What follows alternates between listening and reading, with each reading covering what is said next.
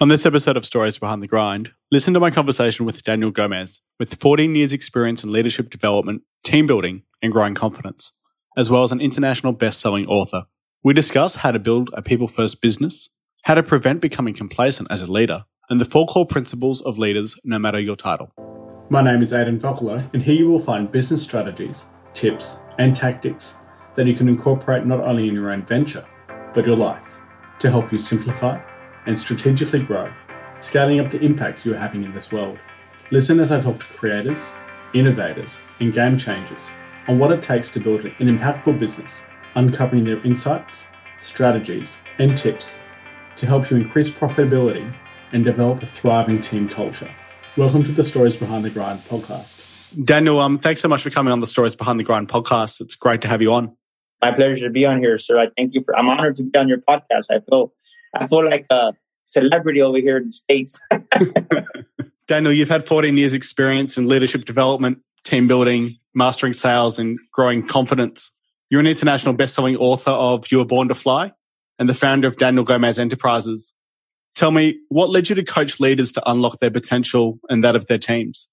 Well, you know, I ran organizations for many years and I think just learning as at a young age I actually had my first uh, supervisor manager position when I was 23, 24 years old. And you learn young, and of course, you make a lot of mistakes. But I think when I got into the automobile industry, it's just uh, fast paced, fun, but there's also a lot of stress. And one thing that I see is a lot of a lot of young leaders just go about it the wrong way, and without the right people skills, you, you never build a team you want. There's always a there's always turnover. And as I look at other organizations and just other types of businesses, it's like if you don't put people first, you're never going to have the team that you need to sustain that. And one thing that I learned at a young age was I was never a leader that never taught the people under him everything. I taught him everything because I didn't want to be dealing with the little knickknacks so I could take a day off or take a vacation. And I know that it was running as smooth as, as it possibly could. There's a lot of leaders out there that have the fear that if I teach Aiden everything, is going to take my job. So they don't do everything they can do to make it successful. Yeah, that, that can be quite a limiting sort of mindset to believe that you're sort of, you're only in a position of power because you know more than the people beneath you. Yes. In your opinion, what does having a people first sort of organization look like? Well, you know, I'll never forget the supervisor manager I had over me and, and like she was, you could tell it's like she, how can I say it? When you feel intimidated, and I'm an expressive driver personality. So sometimes that driver comes out and, um, you know, cause I love, I love to give people the best service possible. I love to help people. So when you don't have that support from your superiors, from your leader, it's like you don't perform the best that you could because you know that you just get that vibration, that sense of, of jealousy or worry that, man, what if so and so takes my job? And when you put people first, you really serve them and do everything you can possibly do to help them succeed because if they succeed, and the team succeeds, well, then you succeed. But it's like that scarcity mindset. What if I teach everything? What if the team does? What, what, what, what if somebody wants to take my job? Uh, what if they see that they're doing better than I am? And that scarcity mindset creates that. And you got to put people before profits. Because when you put profits before people, that's when your employees get disengaged and there's a, there's a high turnover there. And yeah, you might make a profit, but it's not going to be as profitable because you're always training or you're always have employees that are disengaged right right now in America. Right now, over seventy percent of corporate employees are disengaged. That's a massive number, and I think it's about the same in Australia as well. I think there's a, it's, it's a widespread issue across every sort of workplace because, like you said before, or implied, a, lot of organisations do put profit before people because at the end of the day, they've got mouths to feed, clients to serve, and sort of a world to a world to change. But obviously putting people before profit. You can also have the profit and the people stay with your business for longer. There's four different types of levels of leadership. And most people, they never get out of, out of level one, which is entitlement because they have that title that says supervisor, that title that says manager or floor manager or whatever that, that title. And just because they have that title, they expect people to respect them and to follow their lead. And let me tell you, a title is not going to get you the respect that you need. You need to earn that. Yes, you get promoted. Yes, you have that title, whether it's VP of lending or VP of marketing, whatever it may be. But if you don't provide the just the support that your team needs, that your staff needs, your employees need, they're never going to respect you. And a lot of leaders, they sit on that throne and it's like they're on top of a mountain and they're looking down and they never take time to connect with the people that are below them. And that's where that old saying comes, right? Oh, Aiden, it's lonely up here at the top. Well, yeah, dummy, because you're not supposed to be at the top by yourself. You're supposed to be connecting with the people that you serve. You know what I mean? Yeah, I know what you mean. I know what you mean. I've, I've worked in a few corporate uh, environments where that's where that's happened because it's it, it's a status thing. It's a it's a position of power. You know, they obviously got to where they were through you know hard work and discipline. But I think these days it's uh, like you said, it's it's about connecting and about understanding who you serve, not just your clients, but your um your employees. Yeah, I think there's still that mindset. A lot of these executives and just people in, in business that they have that that agreement that they came with themselves that they were probably taught that you're never supposed to have lunch with your employees, you're never supposed to go out with your employees. And I agree, there's a certain line that you can't cross, but I definitely think that going out to lunch or going out to dinner with a spouse and just having some type of interaction to really build that connection, to really build that bridge. I mean, that speaks volumes. Just think about what message you're sending when you take time to really connect with somebody, whether it's during lunch. And I'll never forget the owner of the, one of the, the leadership that I worked that I ran for many years. He just going out to lunch with him, It's like the fact that he thought about inviting me. That that just showed appreciation that he would even think about me, and that made me want to work harder. So it's not so much just going to lunch. It's like when somebody invites you out to lunch, it's like you're showing appreciation and that, and appreciation many times, depending on your personality type, it goes further than a dollar. For sure. Appreciation, such an underrated thing. And it doesn't need to be big gestures or big gifts. It can be just the little things as well. Yeah, for sure. I mean, it could be just a pat on the back or good job recognition. I mean, the problem is that a lot of these people that are put in supervisor, managers, leadership positions is they don't understand the, the different personality types. But we don't understand the different personality types. You don't know how to cater to them. So you cater to them in your own style. And what does that do? It suppresses their emotions. So it, it suppresses their communication and there's less communication within the team. And that's where the disengagement comes because it's kind of like here in America. If, if you go to a get together and they're playing country music and you hate country music, well, let me tell you, you're not going to stay there that long. Or if you go to a, a, a barbecue and they're playing rock and roll and you're not a big rock and roll person, you, you appreciate more classical music, but then you're probably not going to stay there that long. You're going to tolerate it to an extent, but there's going to come a point that says, you know what, let's go. But if you're one of those that likes R&B and me and you, Aiden, go to a barbecue that has R&B, well, guess what? We're going to stay there dancing, having a good time because that's our vibe. That's our, that's our connection. Does mm. that make sense? Yeah, it does. It's sort of tailoring your, like I said, your leadership style to the person that you're, you know, that you're leading and not having a broad brush approach to yes. and, and doing the exact same thing just because it worked for you. And maybe one of your, back when you were going through the ranks, maybe one of your managers or leaders did that to you and that worked for you. It may not work for others. And it's being, it's really having that flexibility of a leader. Yes. And it doesn't even have to be, it could be being the leader of your own household. Nothing hurts me because, you know, just being a, being a speaker and being a corporate trainer, you know, we spent some time at airports and I'll never forget. I was coming back from California. I spoke in at uh, it was in in Sacramento, I believe, when I was coming back, or San Diego, one of the two. And I was at the airport, and you could tell that there was a father that probably had some military in him, and um, he was kind of an analytical emerald personality. And his daughter, you know, you could tell she was one of those talkers, kind of expressive like me. And it's like just the way he was fathering her. It's like he was kind of telling her, like, no, do it my way. My way is the right way. And yes, you want to communicate guidance to your children, but the way, the tonality and just her personality is in his personality. And when you do that so much, that's why a lot of times these, these students, these younger generations or children, they kind of retaliate or they tune us out because it's like their personality. That's not who they are. If somebody's an artist, you cannot force an artist to be an engineer. And that's kind of what he was doing. He was forcing his daughter to be an engineer. And she's like, no, I'm an artist listen to what I'm trying to tell you. And of course, him being the dad and, you know, God bless his soul and thank him for serving our, our, our military here. But children, students, young youth, they have feelings and emotions. And that's why they disengage and they shut their parents out at times too. Cause I do a lot of, I do a lot of school assemblies also when I see it. They tell me. Yeah. Does that make sense? Yeah, it does. I mean, we've all got sort of natural inbuilt talents and um, abilities that we can either sort of draw upon or um or suppress. And depending on where we are, we'll we'll draw upon the ones that we that we need to draw upon. What are some of your sort of talents that you've discovered over time that you use on a daily basis? You know, for me, the, the number one thing that I always do is I always show appreciation. When I took over a Chevrolet store, we were losing a million dollars net a year. They were losing a million dollars.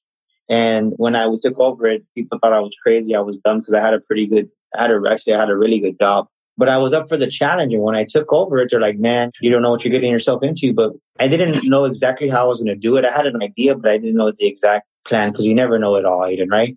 Mm-hmm. So when I took over there, my number one focus was just to build bridges with these people and show them that I appreciate them. And I didn't micromanage anybody, but we did a lot of appreciation, a lot of recognition. And yes, we made a crap load of mistakes, but I have this belief within myself, Aiden, is that Aiden, if you're my employee and you make a mistake, I don't care. You can make all the darn mistakes you want to make. The part that's going to upset me and the part that's going to get my attention and it's going to raise my eyebrow towards you is going to be like, okay, why do we repeat that same mistake twice. So I don't care if we make a thousand mistakes in a day and they're all different. I'm good with that. But when we start repeating that same mistake, okay, well then there's a breakdown in the process and there's a breakdown in the procedures. What's going on here? And that was a rule I live by. And let me tell you, from losing a million dollars in the red the following year, we almost had a $2 million turnaround where we made close to $987,000 positive net gross profit for the year, which is a huge turnaround. That's massive, and that was all through, I guess, people development and, um, like you said, showing showing recognition, and appreciation for those those staff, and having that that standard that making mistakes fine, making many mistakes is fine, but making the same mistake over and over again is not fine. And let's work on a way to stop that from happening. Yeah, and it just you know just set it you have to set expectations. I think a lot of times in leadership we set expectations, but we don't inspect what we expect. And when you don't inspect what you expect, then it's leadership's responsibility. And then we wonder why things fall through the cracks or why processes fall through the, to the wayside. And it's like, hey, we started doing this. We implemented this action procedure and we're not doing it. Why? Well, because you didn't inspect what you expect. The rise and fall of any organization is on management and leadership. And if you're not checking, you're supposed to be checking, then it's your responsibility. It's your fault. And I see a lot of times, sometimes we don't own the mistakes that we make in, in leadership and you have to take responsibility for those failures that you have. Just own it. When you own it, people respect you more. When you don't own it, they're not going to respect you. Yeah, ownership's a powerful thing. What's your advice on setting expectations as leaders and, and how can they ensure that the expectations that they set, they actually follow up on and hold people accountable to? Well, it's, it's pretty simple. I think you just lead by example. You, whatever you want you have to envision what you want your team to be. You want to envision the end in mind with your organization. So say if your, if your organization is based on sales and you're selling, you know, whether it's homes or whether it's selling high dollar faucets, whatever it is, give them the vision, give, give them that, that mark, that goal that you want to aim for and put it out there and let it be known and advertise it. Let them know what's going on. I think too many times we don't communicate what the overall vision is and if we do communicate it, we communicate it once and then we forget about it. And once again, it goes by the wayside. But the success that I've seen, especially in doing a lot of corporate training and I'm a, I'm, I'm a confidence business coach when I go into organizations and I help them set milestones and goals and we do all this stuff. It's like when you keep that vision, that, that milestone in front of them and you repeat it and you talk about it and you get their feedback on it, then they buy into it. And guess what? You achieve that goal a lot quicker than what you would have if you would have just kept it to yourself. And it's just communicate. It's basic communication, but you'd be surprised how many times there's just a communication breakdown because we assume that somebody knows or we assume what their responsibility is. And it's like, no, just kind of stay in contact, just revisit, right? One thing that I would tell you that really makes a difference is you really want to just say you, you go through the week and you had a big, um, whether it's a big presentation or whatever it may be, a big a, a big sale going on, or you had a big meeting, or you had a big client that you're trying, whatever it may be. You always want to debrief at the end of the week and say, okay, let's debrief. How do you think this went, Aiden? How do you think this went, Daniel? What could we have done better? And when you debrief, that's when you get the feedback to take it to the next level. Because if you don't have the feedback, how are you going to know? Yeah, it's such a valuable thing as feedback and having that buy-in from staff into where you're going, into where they want to be. And like you said, you can't you can't improve upon something without feedback. Yeah, but I would tell you a lot of these, whether it's a small organization, a business, small business, or whatever size it may be, you have to debrief and communicate because that way everybody knows what's going on. Because if you just assume, then more than likely you're going to get the wrong assumption. What do you think prevents, I guess, leaders of businesses not seeking feedback? What stops them from? Oh, that's easy. that's easy. I can tell you because I made that mistake as a leader. I'm proud of it, but, but it's your ego. Your ego gets in the way. Your ego gets in the way, and it, and you think you know everything. You have that I know it all mentality. I didn't get here by not knowing what I don't know, and you just shut down. You're closed minded, and so it's your ego and being closed minded. That's that's that's an easy one because I made that mistake in, in, in my leadership days when I was a younger leader, and you know, it, it, even though you don't think it costs you in the long run, it costs you sometimes. So that's what that's that was an easy one. How did you? I've got a follow up then. How did you work your way out of that? So obviously you recognize it as a as a problem and something that needed to be overcome. What did you do to go from a closed minded, egocentric sort of leader to you know where you are now?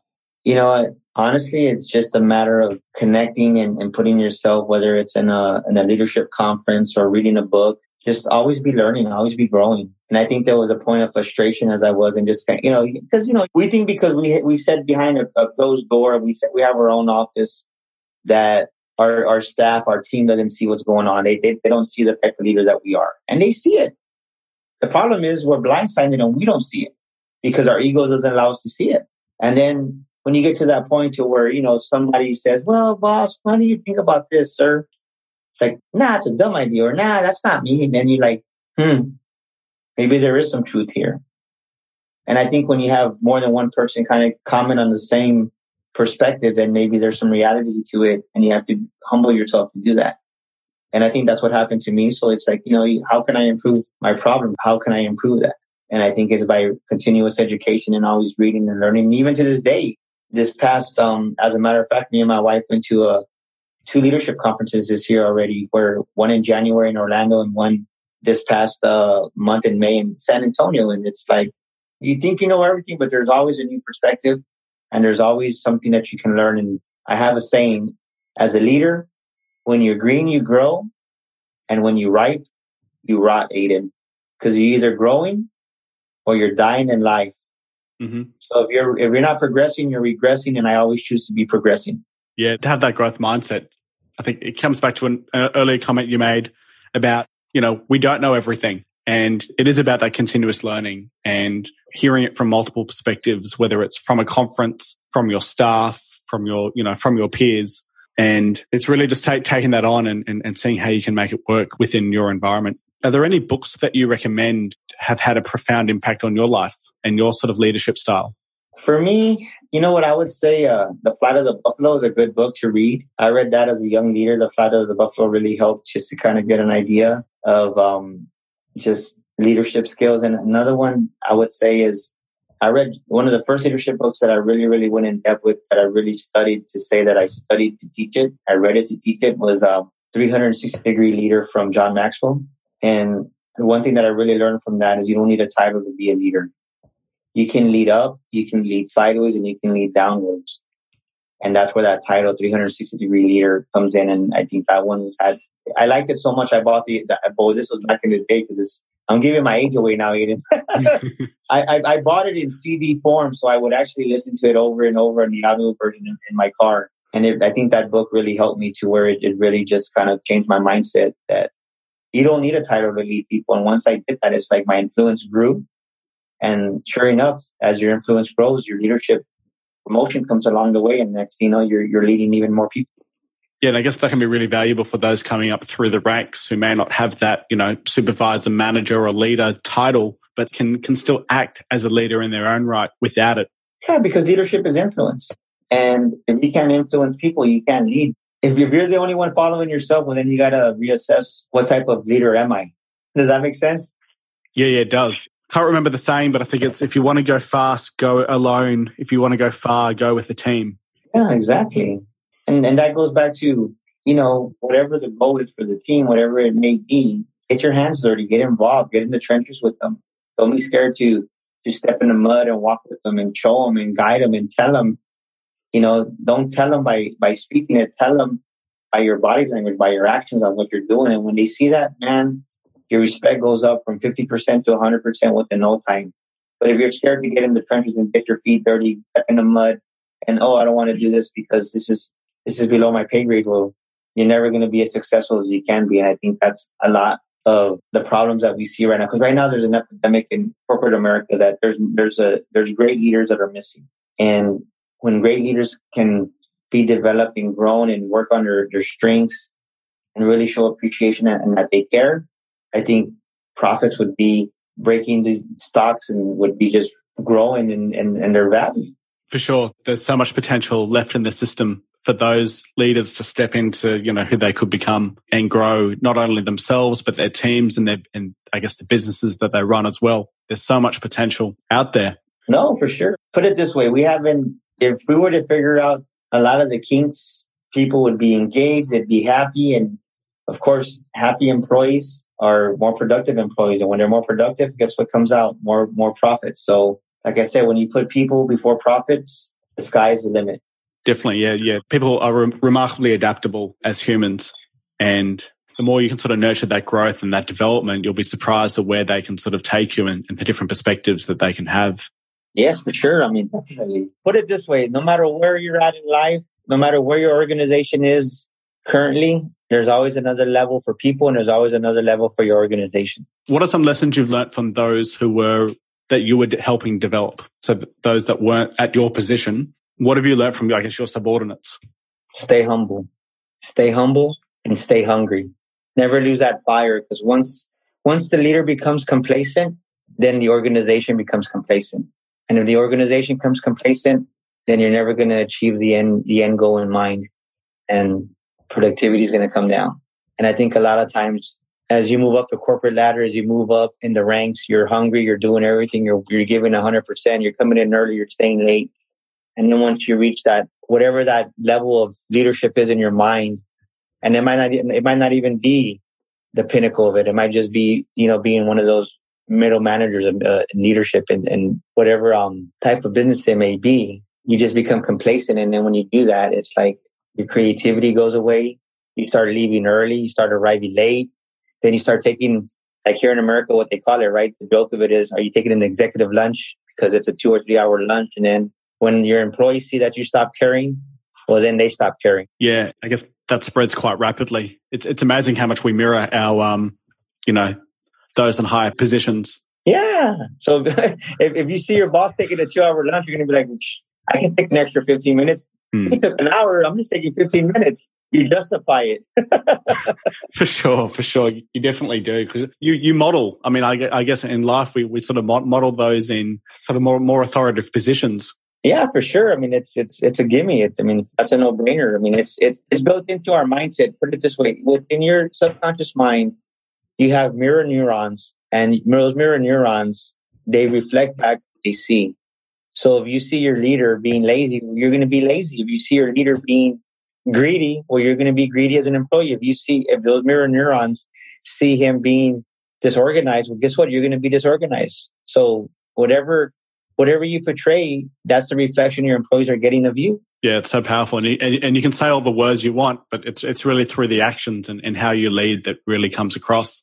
So it's really important for those in in leadership who want to develop leadership and, and want to influence to really be conscious of what they do when no one's looking as well. Yes, exactly. Definitely. If you had to sort of distill everything down to three core principles for those that want to lead or, or for those that are leaders, what would they be? Character. You have to have the character to handle the blessing. You can have the talents all day long and your talents might get you there, but if you don't have the character, you're not going to stay there. So you have to have the character to sustain it and that would be integrity, value in people, and just be resilient. Because no matter how good or how bad things may be, it's going to go up and it's going to come down, and you got to have that resilience. That you not, it's not if you fail, but when you fail, you got to be resilient to bounce back up and keep going. Yeah, and I guess that's part of character building as well. Yes, yes, mm. for sure. Because if you don't have the character, you're not going to stay there. Your talents will get you there. I'll say that again. Your talents will get you there, but if you don't have the character, and you don't have integrity, if you don't have that, then if you don't value people, have that value, and if you don't have the resilience, you know, it, it wears you off. And um, I think one that, and a fourth one that I would definitely add in there would, would, was trust.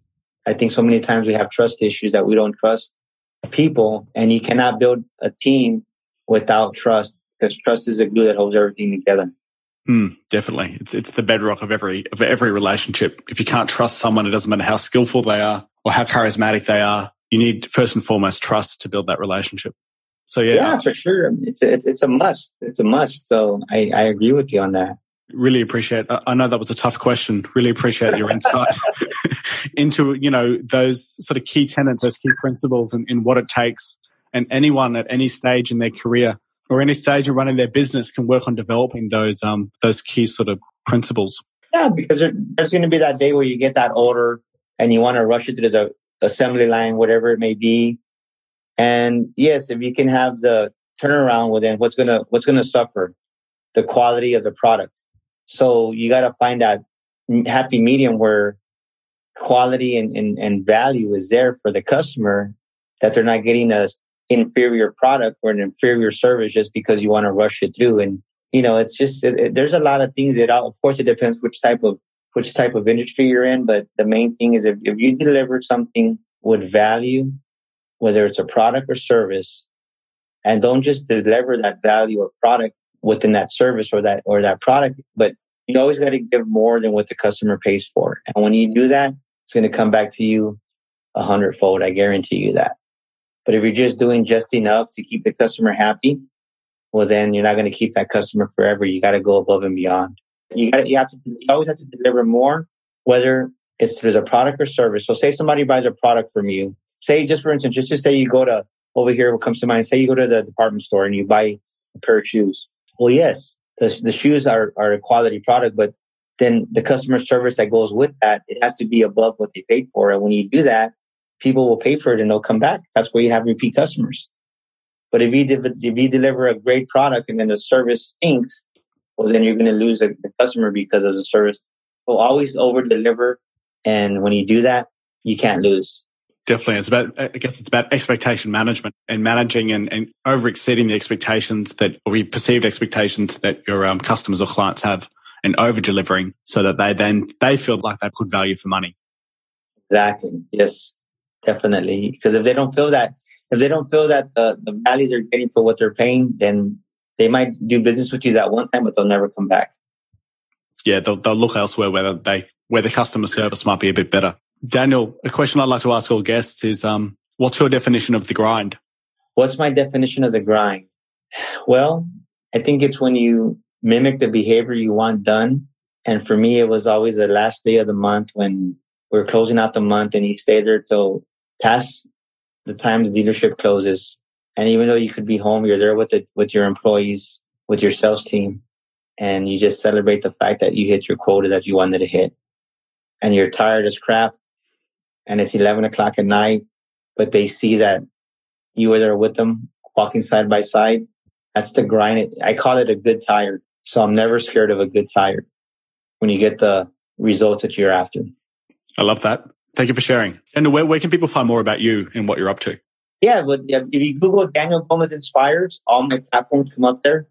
Daniel Gomez Inspires is my brand. So that's my uh, YouTube page. So subscribe me on YouTube. That's also my uh, Instagram and on on uh, Facebook. You put Daniel Gomez Inspires at, and um, I'll come up that way. And then on Twitter, I'm Daniel Inspires. And then of course you can go to my webpage right now. It's danielgomezspeaker.com, danielgomezspeaker.com, and I actually have my coaching program on sale for your audience.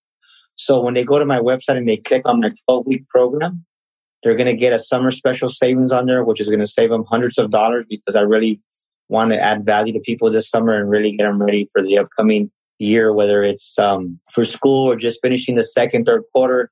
I really want to give back to just, just people. I value people. So that's something I'm going to do for your, for your audience, Aiden, is give them my, my coaching program, which is a 12 week program, great HD videos, awesome content. And I guarantee you, they're not going to be disappointed. Appreciate that, Daniel. Really, really do. Thank you. Thank you for that offer. No, no problem. Thank you, man. You've been, uh, it's, it's been awesome. I really enjoy you. I, I think I like your accent. it's funny when you, um, you don't realize you have an accent until I went overseas about five years ago. And um, went overseas for, for a period of time that I actually realized that, you know, Australians do have accents. So there you go. uh, th- thanks once again. You know, those insights into leadership and, you know, how to develop your character. And we covered a lot, how to set expectations and building a people first business was really valuable. So thanks again for your time. I know, I know you're really busy. Um, so- no, no, no. I mean, the main thing too, when you value people, they value you back. And to have a successful organization, small business, business, when you show appreciation, when, when, when you appreciate people, they'll appreciate you. I think that sums up a successful business. Appreciate your people and they'll appreciate you. And that circle will keep going and you'll get the results you want to. Thanks for listening to this episode of Stories Behind the Grind. Please share the podcast. And if you're not already subscribed, be sure to do that right now. If you enjoyed this episode, I'd love it if you could do me a quick favor and rate and review the podcast. This lets the platform know that I'm doing something right and people like the content. It'd be a huge help, and I'd be really, really grateful if you could. Until next time.